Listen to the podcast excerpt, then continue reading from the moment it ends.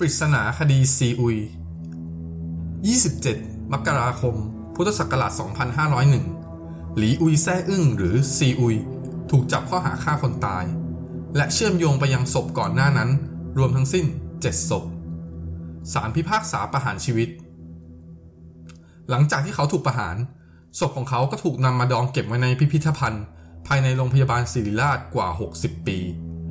จนกระทั่งปีพุทธศักราช 2562 คดีของซีอุยได้ถูกนำมาปัดฝุ่นขึ้นมาพูดถึงอีกครั้งหนึ่ง แต่ครั้งนี้ไม่ใช่ในฐานะฆาตกร แต่ในฐานะแพะรับบาปปริศนาเรื่องราวของซีอุยเป็นมาอย่างไรกันแน่ เชิญรับฟังครับ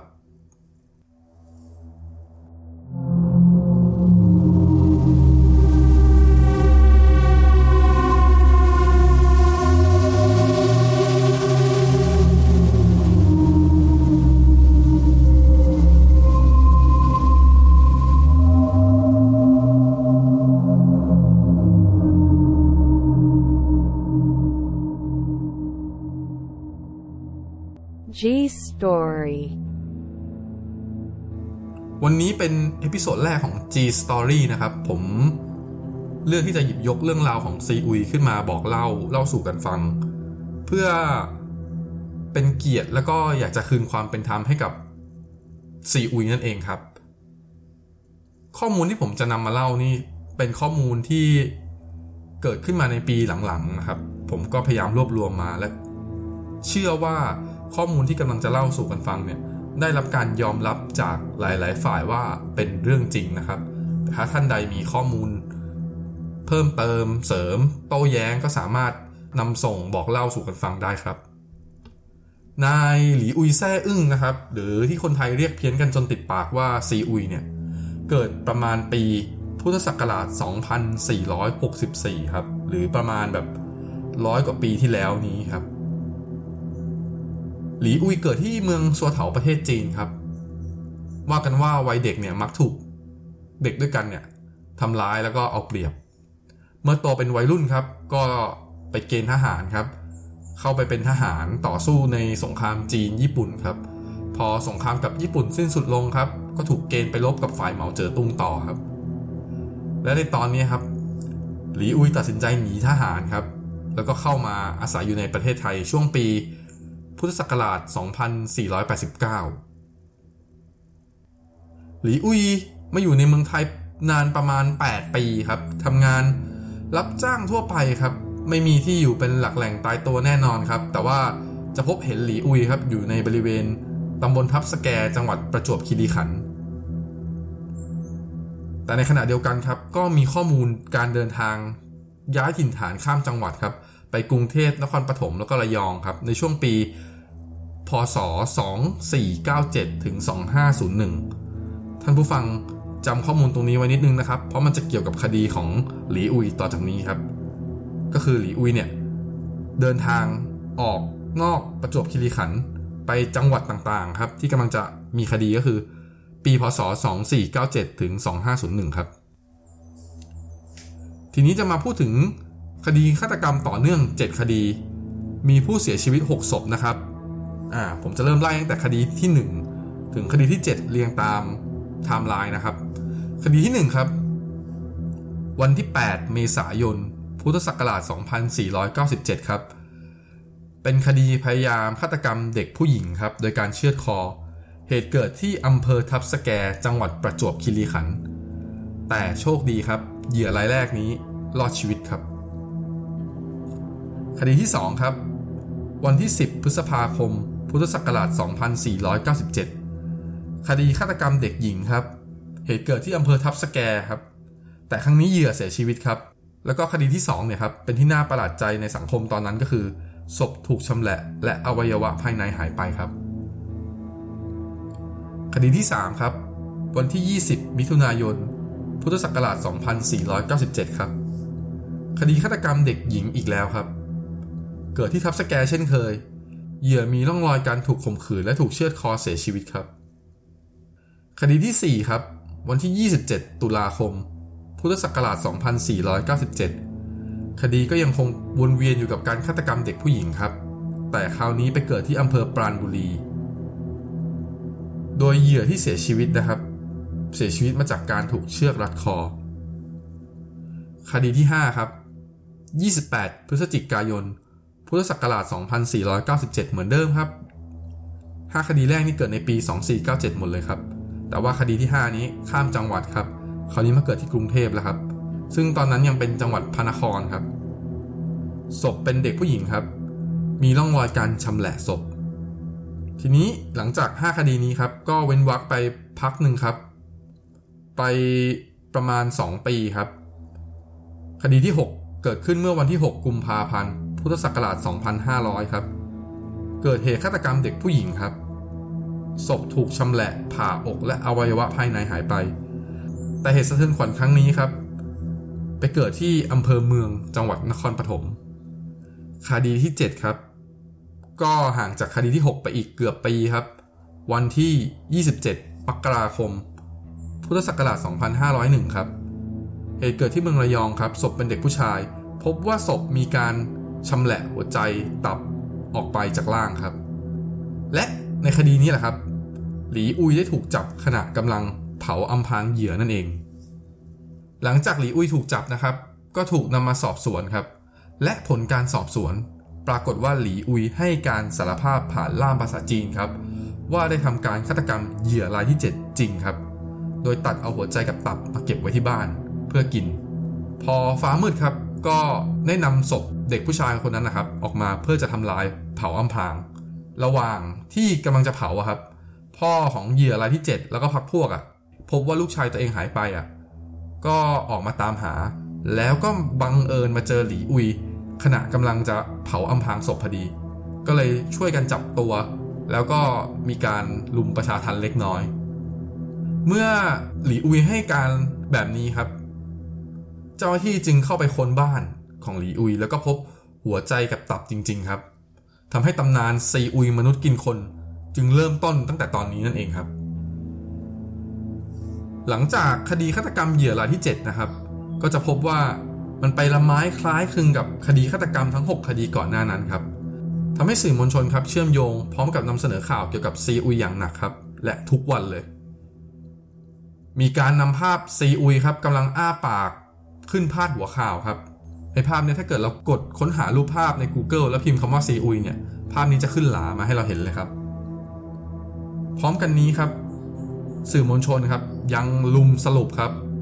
ว่าซีอุยเนี่ยเป็นฆาตกรในคดีทั้ง 7 ที่ผมเล่าไปก่อนหน้านี้ครับ และเป็นมนุษย์กินคนที่สังหารเหยื่อ เพื่อตัดเอาอวัยวะไปกินครับสร้างบรรยากาศความหวาดกลัวสยดสยองให้กับประชาชนช่วงนั้นเป็นอย่างมากเลย ถึงขนาดว่ามีคำพูดติดปากของผู้ใหญ่ในสมัยนั้นนะครับ เอาไว้ขู่ลูกหลานที่ซุกซนหรือเกเรครับว่า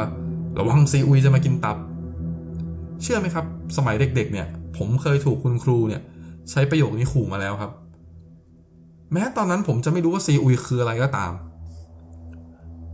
ทีนี้ผมขออนุญาตข้ามการให้การของซีอุยไปนะครับ เพราะมีรายละเอียดปลีกย่อยมากเลย และมีการให้การรับสารภาพสลับกับการปฏิเสธ มีข้อมูลปลีกย่อยว่าคำสารภาพที่เหยื่อยอมรับนั้นอะบางส่วนไปขัดแย้งกับข้อเท็จจริงที่เกิดในคดีขึ้นอีก แต่จนแล้วจนรอดครับ วันที่ 16 กันยายน พุทธศักราช 2502 ครับ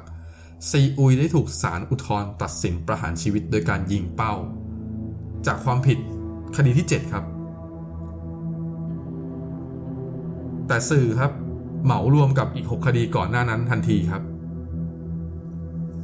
ในปีเดียวกันนี้ครับโรงพยาบาลศิริราชครับได้ขอศพซีอุยมาทำการศึกษา เพื่อหาความวิปริตของมนุษย์ โดยดองเก็บร่างและจัดแสดงไว้ในพิพิธภัณฑ์นิติเวชศาสตร์ครับอาคารอดุลยเดชวิกรม พร้อมกับแปะป้ายไว้ว่า นายซีอุยแซ่อึ้งวงเล็บ มนุษย์กินคน จนทำให้พิพิธภัณฑ์แห่งนี้ครับมีชื่อเล่นว่า พิพิธภัณฑ์ซีอุย ทีนี้ผมจะย้อนกลับมา เล่าเรื่องคดีของซีอุยเจ็ดคดีก่อนหน้านี้นะครับ คดีของซีอุยเนี่ยแม้ถูกศาลสั่งประหารชีวิตไปแล้วเนี่ยก็ยังมีปริศนาค้างคามาจนถึงทุกวันนี้ครับ ว่าแท้จริงแล้วเนี่ยซีอุยเป็นมนุษย์กินคนที่ฆ่าเหยื่อทั้ง 7 รายจริงหรือไม่ ข้อโต้แย้งของแต่ละคดีมีดังนี้นะครับ เริ่มจากคดีแรกนะครับ ท่านผู้ฟังจำได้ไหมครับ ว่าคดีแรกเนี่ยเหยื่อรอดชีวิต ภายหลังเนี่ยได้มีการพูดคุยกับน้องชายของผู้รอดชีวิตในคดีนั้นครับ น้องชายของผู้รอดชีวิตได้ออกมาเปิดเผยว่า พี่สาวของตนไม่ได้ถูกซีอุยทำร้ายครับ ทีนี้กลับมาคดีที่ 2 ครับ เป็นคดีฆาตกรรมเด็กผู้หญิงที่อำเภอทับสแกครับ ครั้งนี้เป็นครั้งแรกที่เหยื่อเสียชีวิต และถูกชำแหละอวัยวะภายในครับ คดีที่2นี่ครับตำรวจจับใครไม่ได้ครับ แต่พี่ชายของเหยื่อและชาวบ้านครับ สงสัยอีกคนหนึ่งครับ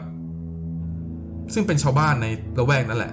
และชาวบ้านคนนั้นที่เป็นผู้ต้องสงสัยเนี่ยก็ไม่ใช่ซีอุยครับ เนื่องจากว่ามีพยานยืนยัน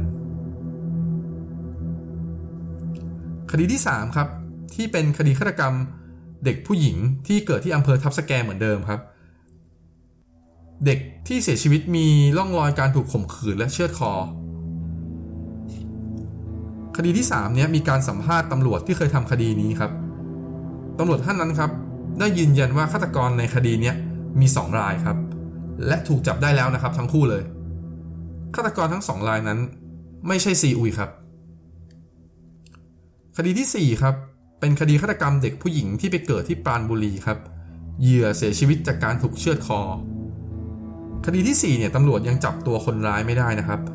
ครอบครัวผู้เสียหายเนี่ยก็สงสัยซีอุย แต่ว่าไม่มีพยานหลักฐานเพียงพอครับ คดีที่5ครับเป็นคดีที่เกิดนอกจังหวัดประจวบคีรีขันธ์ครั้งแรกครับคดีที่ 5 เกิดที่กรุงเทพ ซึ่งตอนนั้นเป็นจังหวัดพระนคร ศพเป็นเด็กผู้หญิงมีร่องรอยการชำแหละศพ คดีนี้นะครับจากไทม์ไลน์ของซีอุยเนี่ยมาอยู่กรุงเทพก่อนเกิดคดีที่5เนี่ยเพียง 10 วันครับ ไม่น่าจะสามารถจดจำชื่อถนนชื่อสะพาน ตลอดจนเส้นทางได้อย่างแม่นยำครับ แต่กลับให้การรับสารภาพบอกเล่าไอ้ชื่อถนนชื่อสะพาน ชื่อเส้นทางได้ พร้อมกันนี้ครับซีอุยเนี่ยให้การสารภาพว่าทำการฆาตกรรมและผ่าเอาเครื่องในศพเนี่ยในจุดที่เหยื่อเสียชีวิตเลย แต่จากข้อเท็จจริงนะครับมันขัดแย้งกันเพราะว่าศพเนี่ยมีการเคลื่อนย้ายครับ คดีที่ 6 ครับ เกิดที่จังหวัดนครปฐมเป็นเด็กผู้หญิงถูกชำแหละผ่าอกและอวัยวะเครื่องในหายไป มีการจับผู้ต้องหาได้แล้วครับ และผู้ต้องหาคนนั้นก็คือพ่อค้าขายเนื้อหมูครับ ไม่มีความเชื่อมโยงไปถึงตัวซีอุยเลย จะเห็นว่า 6 คดีก่อนหน้านี้ครับ ไม่สามารถที่จะฟันธงได้เลยครับว่าซีอุยเป็นผู้กระทำหรือเกี่ยวข้องกับคดีใดเลย ทีนี้มาพูดถึงคดีที่ 7 นะครับ ท่านผู้ฟังจำได้ไหมครับว่าตำรวจไปคนบ้านของซีอุย แล้วเจอหัวใจกับตับของเหยื่อรายที่ 7 แสดงว่าหัวใจกับตับของเหยื่อรายที่ 7 เนี่ยยังไม่ถูกกินถูกต้องไหมครับ และถ้าซีอุยไม่ใช่ฆาตกรที่ฆ่าเหยื่อรายที่ 1 ถึง 6 หมายความว่าซีอุยอาจจะไม่เคยลิ้มรสอวัยวะมนุษย์เลยก็ได้ครับ แล้วก็มีเรื่องเล่าอีกครับว่าคำให้การของซีอุยตอนแรกเนี่ยให้การปฏิเสธ วันต่อมาเนี่ยรับสารภาพ 2 คดี และอีก 9 วันต่อมารับสารภาพอีก 4 คดี เป็นปริศนาว่าทำไมถึงยอมรับทำไมถึงอยู่ๆเปลี่ยนใจมายอมรับ ทั้งๆทที่ก่อนหน้านี้ปฏิเสธมาตลอด คำให้การของซีอุยเนี่ยครับถูกอ้างว่าสารภาพเนี่ยเพื่อแลกกับการถูกส่งตัวกลับบ้านเกิดที่ประเทศจีน และถ้า 6 คดีก่อนหน้านี้ซีอุยไม่ให้การรับสารภาพ ก็จะไม่ปรากฏว่ามีอะไรไปบ่งชี้ตัวว่าซีอุยเป็นฆาตกรได้ครับ และที่น่าสนใจก็คือซีอุยพูดและฟังภาษาไทยไม่ได้ครับ ต้องให้การผ่านล่ามภาษาจีน มีโอกาสมากน้อยแค่ไหนครับที่ การสื่อสาร อาจจะทำให้ความหมายบางอย่างเปลี่ยนแปลงไป สุดท้ายครับคำตัดสินของศาลครับ พิพากษาประหารชีวิตซีอุยครับ แค่ความผิดคดีเดียวจากการฆ่าเหยื่อรายที่ 7 ครับ เพราะฉะนั้นการจะปักปรำว่าซีอุยฆ่าเหยื่อรายที่1ถึง6แล้วก็เป็นฆาตกรที่ชำแหละศพ กินอวัยวะภายในก็อาจจะเป็นคำกล่าวที่เกินจริงไปครับ ศพของซีอุยครับถูกจัดแสดงในพิพิธภัณฑ์อย่างยาวนานครับ จนในที่สุดปีพุทธศักราช 2562 ครับ เกิดแคมเปญรณรงค์ที่นำโดย change.org ครับ ให้นำร่างของซีอุยออกจากพิพิธภัณฑ์ และล้างฉายามนุษย์กินคน ปีต่อมาครับสำนักคณะกรรมการสิทธิมนุษยชนแห่งชาติ พิจารณาเห็นแล้วครับว่าควรนำร่างของซีอุยออกจากการจัดแสดงและติดป้ายมนุษย์กินคนครับ เพราะว่าการกระทแบบนี้มันเป็นการละเมิดสิทธิ์ในชื่อเสียง และเกียรติยศ สุดท้ายก็นำไปสู่การนำร่างซีอุยมาชาปนากิจในที่สุด อย่าลืมกดถูกใจกดติดตามให้ด้วยนะครับ